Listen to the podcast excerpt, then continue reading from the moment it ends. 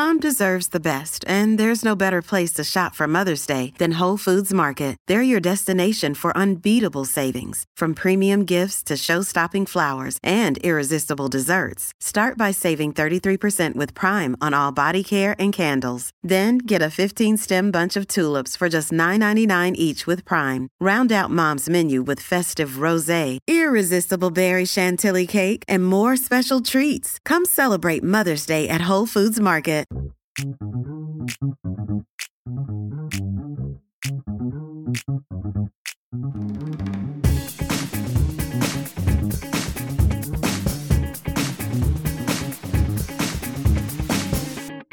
This is Thad Bell with the Kansas City Soccer Journal. Uh, this uh, I'm going to say this is an episode of Keeping Current with Kansas City, even though it'll be a little bit more than just Kansas City. With me, I have a, a, a special guest, Anna Witte. Is that the right way to say it? It is. You got it. I'm, I'm always worried. Everybody has a little different pronunciation. So, No, you nailed it. all right. Uh, I met Anna a couple years ago at the San, the the soccer coaches convention. It was in Kansas City, and we kind of become friends, and we've conversed every every once in a while and all that stuff. But uh, she knows the NWSL and a lot of other soccer. You were a college player, and you were a broadcaster now. Just what else would you like the people to know about you? Yeah, no, I um that's basically it. I would say I'm a broadcaster because underneath that umbrella, I feel like I do so much in the world of soccer and just sports in general. I call soccer, especially the NWSL, as an analyst. I can do play by play. I love doing sideline reporting for hoops and for football as well. Um, but I also love the social media aspect and the TikTok, the Instagram, and kind of getting into the behind the scenes of all that. So I love touching a little bit of everything, especially in the soccer world. Um, so broadcaster definitely encompasses it all for sure. Well, uh, I because I've enjoyed sitting and talking soccer. Again, we've mostly talked NWSL, but soccer in Mhm. general. I, I know you moved to a new area. Are you kind of getting into uh like any new teams over there? Oh, you know, just Charlotte FC in my backyard. Well, yeah, so they made it to the wild card game, um, and that was extremely exciting. And I actually was here a few weeks ago when Messi came into town, and I almost bought the $68 like nosebleed ticket. But I was like, there's no way he's playing. He's not going to play on this turf. It's the final game of Inter Miami season. Just no way. And of course he played, and I wasn't there. But no, I I certainly have really enjoyed following them and, and getting into that fandom. They have such great fans here. And also the the League One level, the Charlotte Independence, the NCFC over in Raleigh are both in the final. So there's a lot of soccer here in the Carolinas. And one of the reasons that I really moved back, I'm originally from Cary, North Carolina.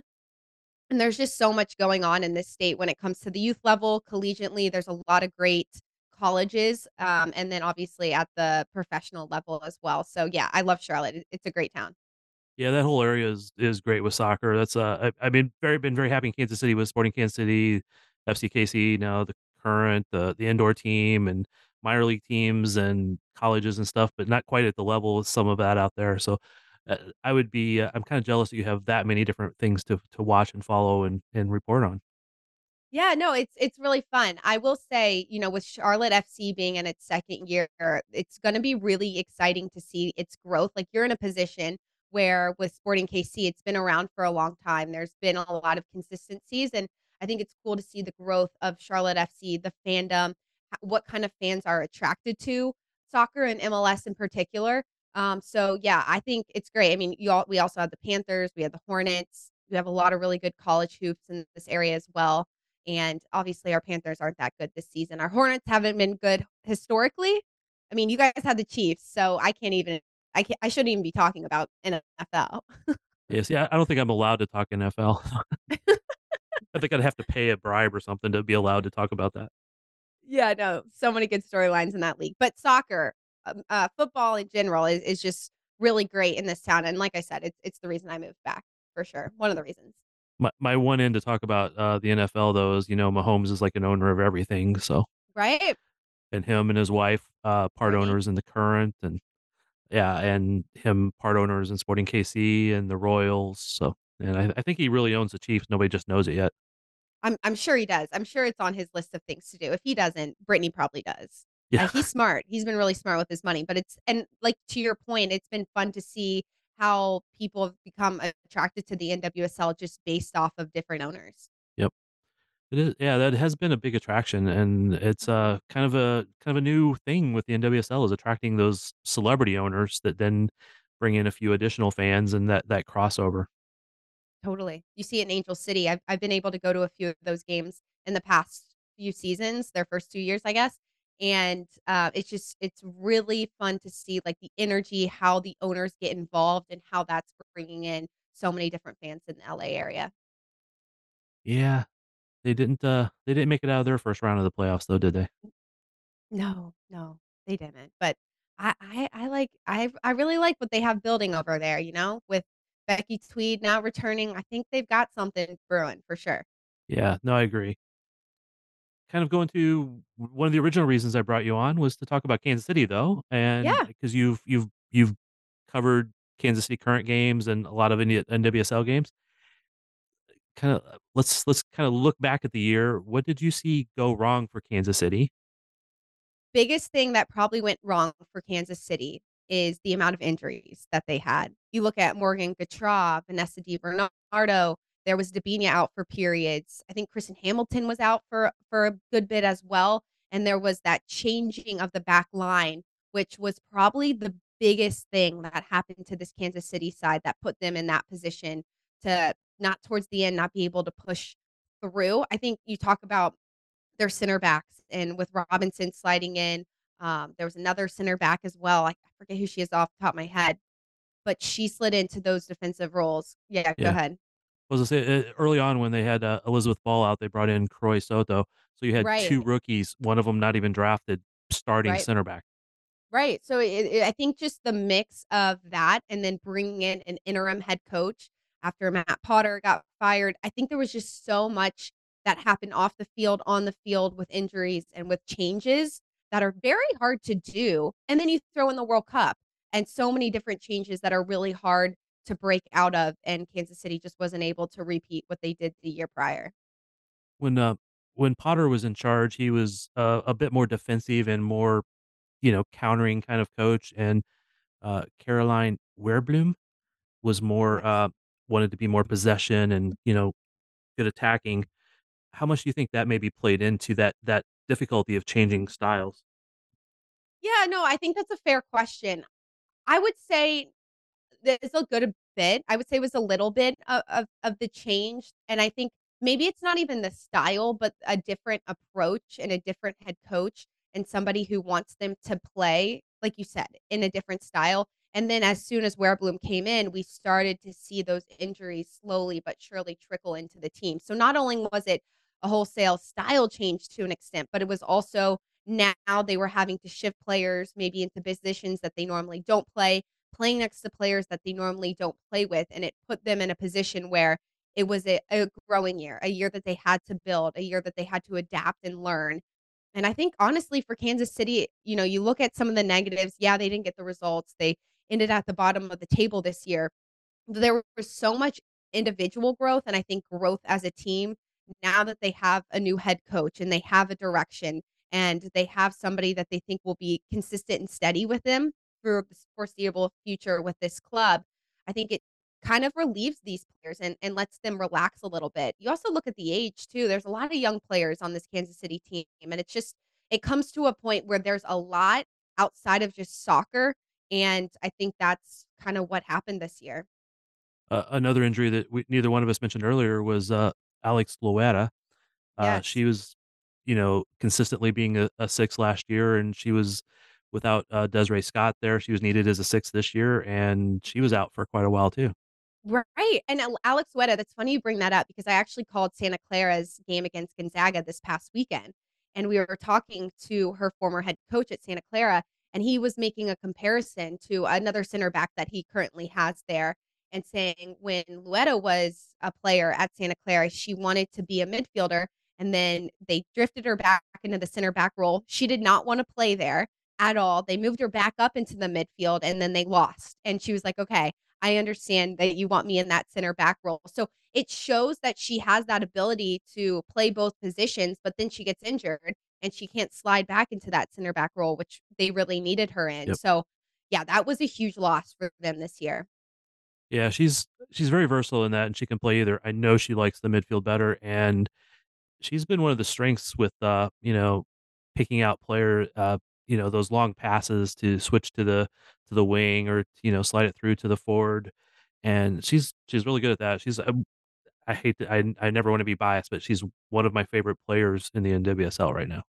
Yeah, I I could I could totally see why you enjoy watching her play, and not only is she good at switching the point of attack, she has this steadiness and this calmness, especially in her 2nd season, you could kinda see that when she did come back onto the field towards the end of the year. She had been through so much, she had experienced the NWSL already, and she understood the role really well that they were asking her to play, so for her, she has an extremely high ceiling in that role. It was just, again, another bummer and another player that you don't want to see get injured in a year that you already have so much chaos going on. Yeah, I don't wanna turn this into a Loera show, but she was also more a little more mature than some of the rookies coming out of college because she got an extra year in college Right. for Santa Clara with the with the whole COVID years, so Right, right, exactly. Uh, speaking of the transition that's facing the current, like you said, they they now have a new coach, Vlatko Andonovski, Kansas City resident, uh, guy I've known for a long time since he before FCKC days. Uh, obviously, he's got experience in the NWSL in those first few years, and now is coming back to it after a not quite successful stint at the national team coach. What do you see that he can bring, and what does he need to accomplish I think Andonovski is going to be excellent for Kansas City. First, his experience in knowing the town of Kansas City, he knows the soccer in that area, he's comfortable in that area, his family is there, he's not gonna have to be doing as much travel as he was doing with the national team, and the biggest thing that stood out to me in his press conference was he said he wants to be a part of the day-to-day. When you're a national team head coach, you are essentially just a recruiter, constantly watching the players that you have recruited, you're traveling to to games often, and that's a lot, and those are 2 very different things, and you don't see it in other sports, um, at all, really, and it you it's a hard transition, so I think for him, he got a lot of flack after the World Cup, and some of it probably was rightly so that Yeah. he did res deserve it 'cause he's the head coach, and he did do a good job of shouldering that and having good responses, but I also think too, you look at the US national team play in their recent friendlies against Colombia, they didn't play well, I think there's a big there's a bigger story there, it can't just be his fault, and I thought it was really interesting when players started coming out and and and kinda slightly throwing a little bit of jabs at him, if you know what I'm saying. He didn't say anything, he didn't come out, and he just let it happen, and now he's back in the NWSL. That to me is a coach that you can really respect and takes his job and his role extremely seriously. I think he's gonna be good at on 1v1 relationships, like, really good at developing players, encouraging them. It's a young team, and that's what they need as well. His tactics are so strong, I mean, he's shown that he understands the game, especially this league. It's changed since 2019 and and when he was here, but all that to say, I think he still has a really good opportunity just to prove that. Hopefully, you know, over the next few years, this club could get healthy, um, but I'm really excited, and I also think too, Kansas City's a club where they're growing off the field as well. He is a name in this sport that everybody knows, and he has that in his back pocket as well to kinda grow soccer in in your backyard. Yeah, I'm I'm really looking forward to him being back, uh, and again, I liked Caroline Herblum w Her Werebloom.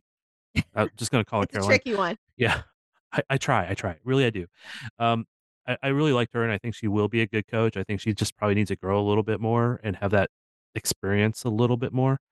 Mhm. Uh, Vlatko, a and something you mentioned that he mentioned in the press conference was the day-to-day stuff.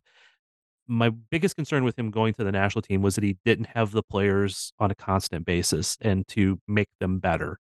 Um, 'cause I would watch him with FCKC, could watch him with the the Kansas City Comets in the indoor league, and players would just get better every little you know, little bit here and there, and they would just get better throughout the entire year. The team would be playing at their best at the end of the year, and that was because he would continuously coach them to be a little bit better on everything they're doing, and I was afraid that with the national team, you can't do that because you only have players for a week or 2 weeks or a month at the most, and you can't change their habits in that time. You can't make them No. much a whole lot better. You can tiny little things here and there, and I would watch national team players leave FCKC playing really, really well, go to the national team, and regress, and when they come back, and all of a sudden they were just making stupid runs again until about a 2 weeks later and back into practice, and they were kinda back into doing the form.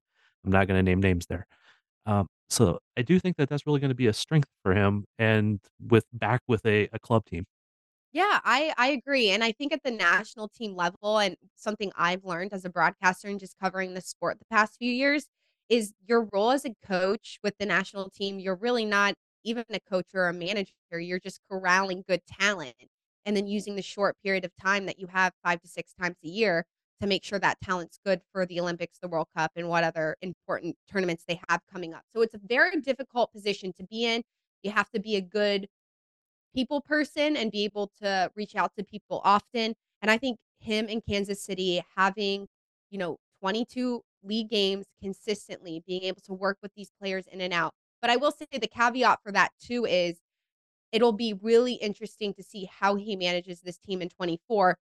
Can he get them on the right track? And if he doesn't, that's where I think you have the leg to stand on. Is he, you know, the coach that he was prior? And it could have just been that at the early part of the NWSL history, they it wasn't a great league. Totally. I mean, there's yeah, absolutely. I think, yeah, you look back at when he was successful. I mean, this league looked so different in 2018, 2019, really the early days, the amount of talent that they were bringing in. I mean, there was no international players coming. There was no like outside of Debinha, really, there was no Caroline or anything. So I think the talent level, who he's going to be coaching against is going to be drastically different for him. And that is probably going to be one of his biggest hurdles, I think, this season. Yeah, I I think the talent I think you're right on the talent level. I do think that there was a lot of good coaches back in the early NWSL days, a lot of terrible people, though. Yeah. Yeah. There Well, I don't wa was a lot of terrible people. well, if I say they were good coaches, I don't want people to get the wrong mis you know, the wrong idea Right. there. I'm not saying they were good people because obviously there were some people that were horrible. Um, so as he as he takes over, um, you know, he's gonna have a a new young player, uh, you know, player's not even turned 16 yet. Alex Pfeiffer, she'll turn 16, like, this month, I think.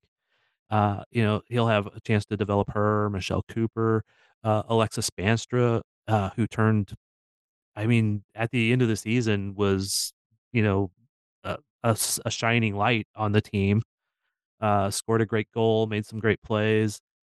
Uh, you know, she'll he'll have a couple of international center backs. Uh, you know, we we don't know what the team's gonna look like because you know, how everything's gonna turn out over the offseason with expansion drafts and free agency and stuff, but they'll have a lot of talent to work with.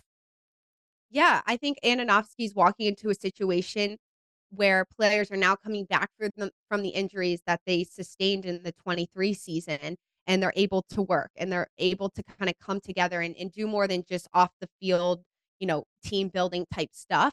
And, I mean, you mentioned, uh, Spaanstra, she was the 10th overall pick in 23. She was a bright talent for Kansas City, and it it's clear that she still has that, but it's now that Andonovski's getting a hold of her, now that she's in a system that has a consistent coach, there's consistent people kind of in her her brain. I think that's the hardest thing for some of these young players coming into the NWSL is having to handle not only an extremely long season, the trades and getting new teammates and getting new coaching staff.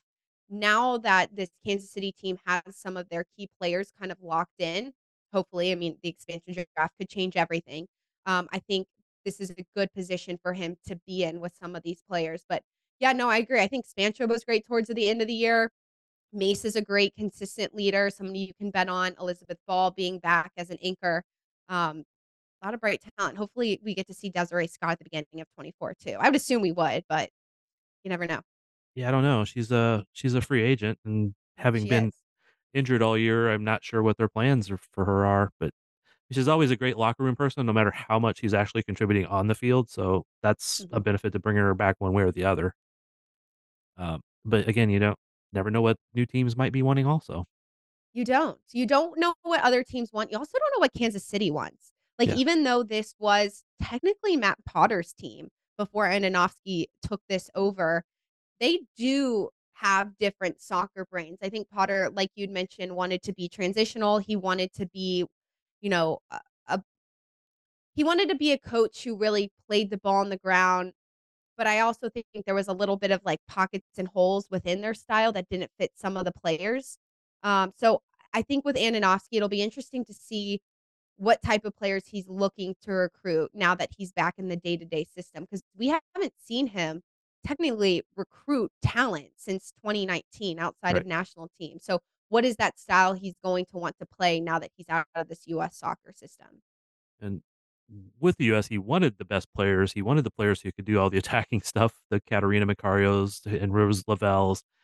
Unfortunately, they just they were either hurt and couldn't be there or were hurt and weren't at their best. Um, yeah, it will it just it will be very interesting, and I you know, because coaches are notorious for coming in saying, "We wanna do this, this, and this," and then they don't really do that.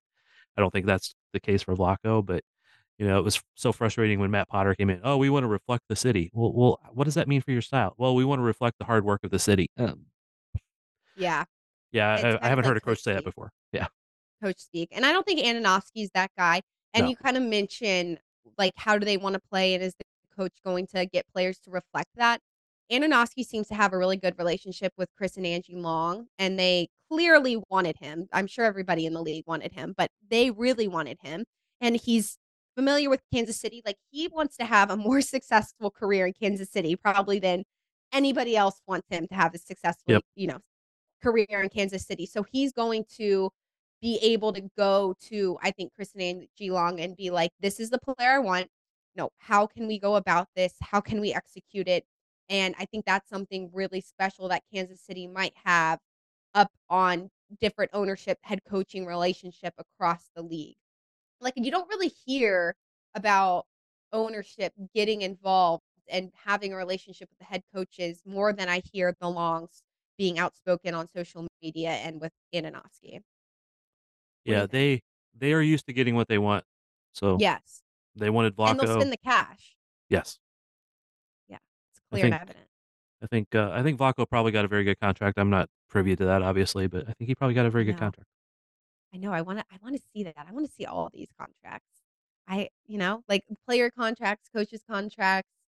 I think that would bring such an extra level to how you and I see the game and how you and I could kind of, in these types of podcasts, like, Yeah. just break down, "This player, Joe Smith, is getting paid $40,000 and playing lights out," and I don't know, "Alex Morgan is getting paid $250,000 and she's not." Like, why aren't we that's where I think if we knew this kinda stuff, like in the NFL, for example, it would be so much more, uh, fun, you know? Like, Yep. we could compare and and figure out, you know, what's really going on.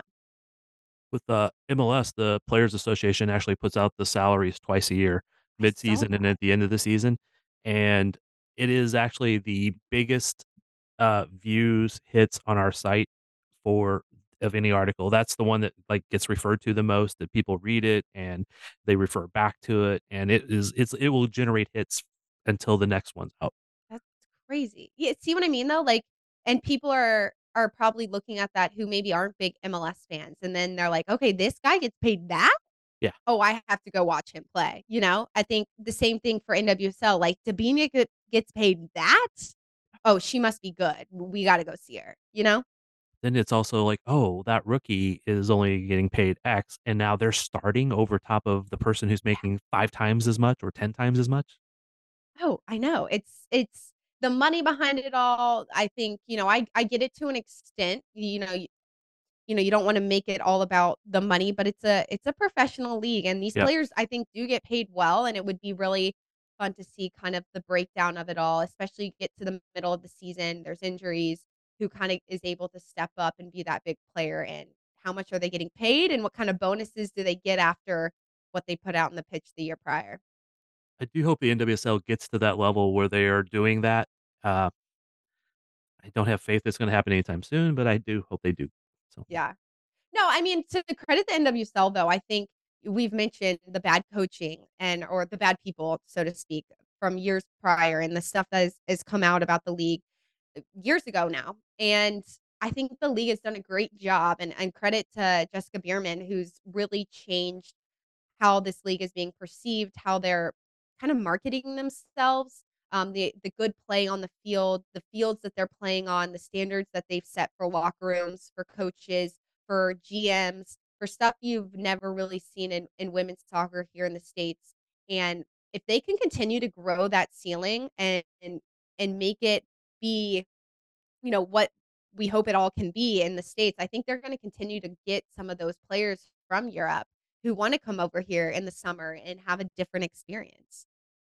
No, I totally agree, and and again, credit to NWSL from where they've come from in 2013 to now is is leaps and bounds faster than what MLS did it. I mean, they have Right. kind of MLS as a a little bit of a roadmap of something they can follow, but don't have to follow it exactly, but it and the just the the explosion of soccer across America, I mean, uh, the NWSL, MLS, USL, different levels in USL, uh, academies, which I think is the next big thing that the NWSL really has to focus on is developing academies so that they can develop players at 16 and not 24.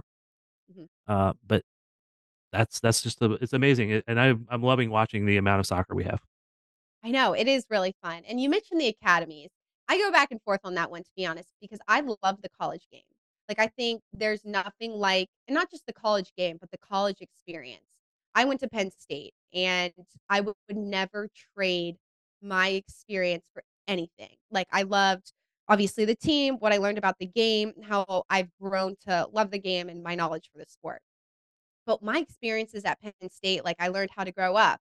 I learned how to live with other people. I've learned how to make certain meals that I wanted to eat. I learned how to be a journalist. I went to football games and covered those. I went to baseball games and covered those. Like, I became a better journalist because I wasn't just going to cover soccer.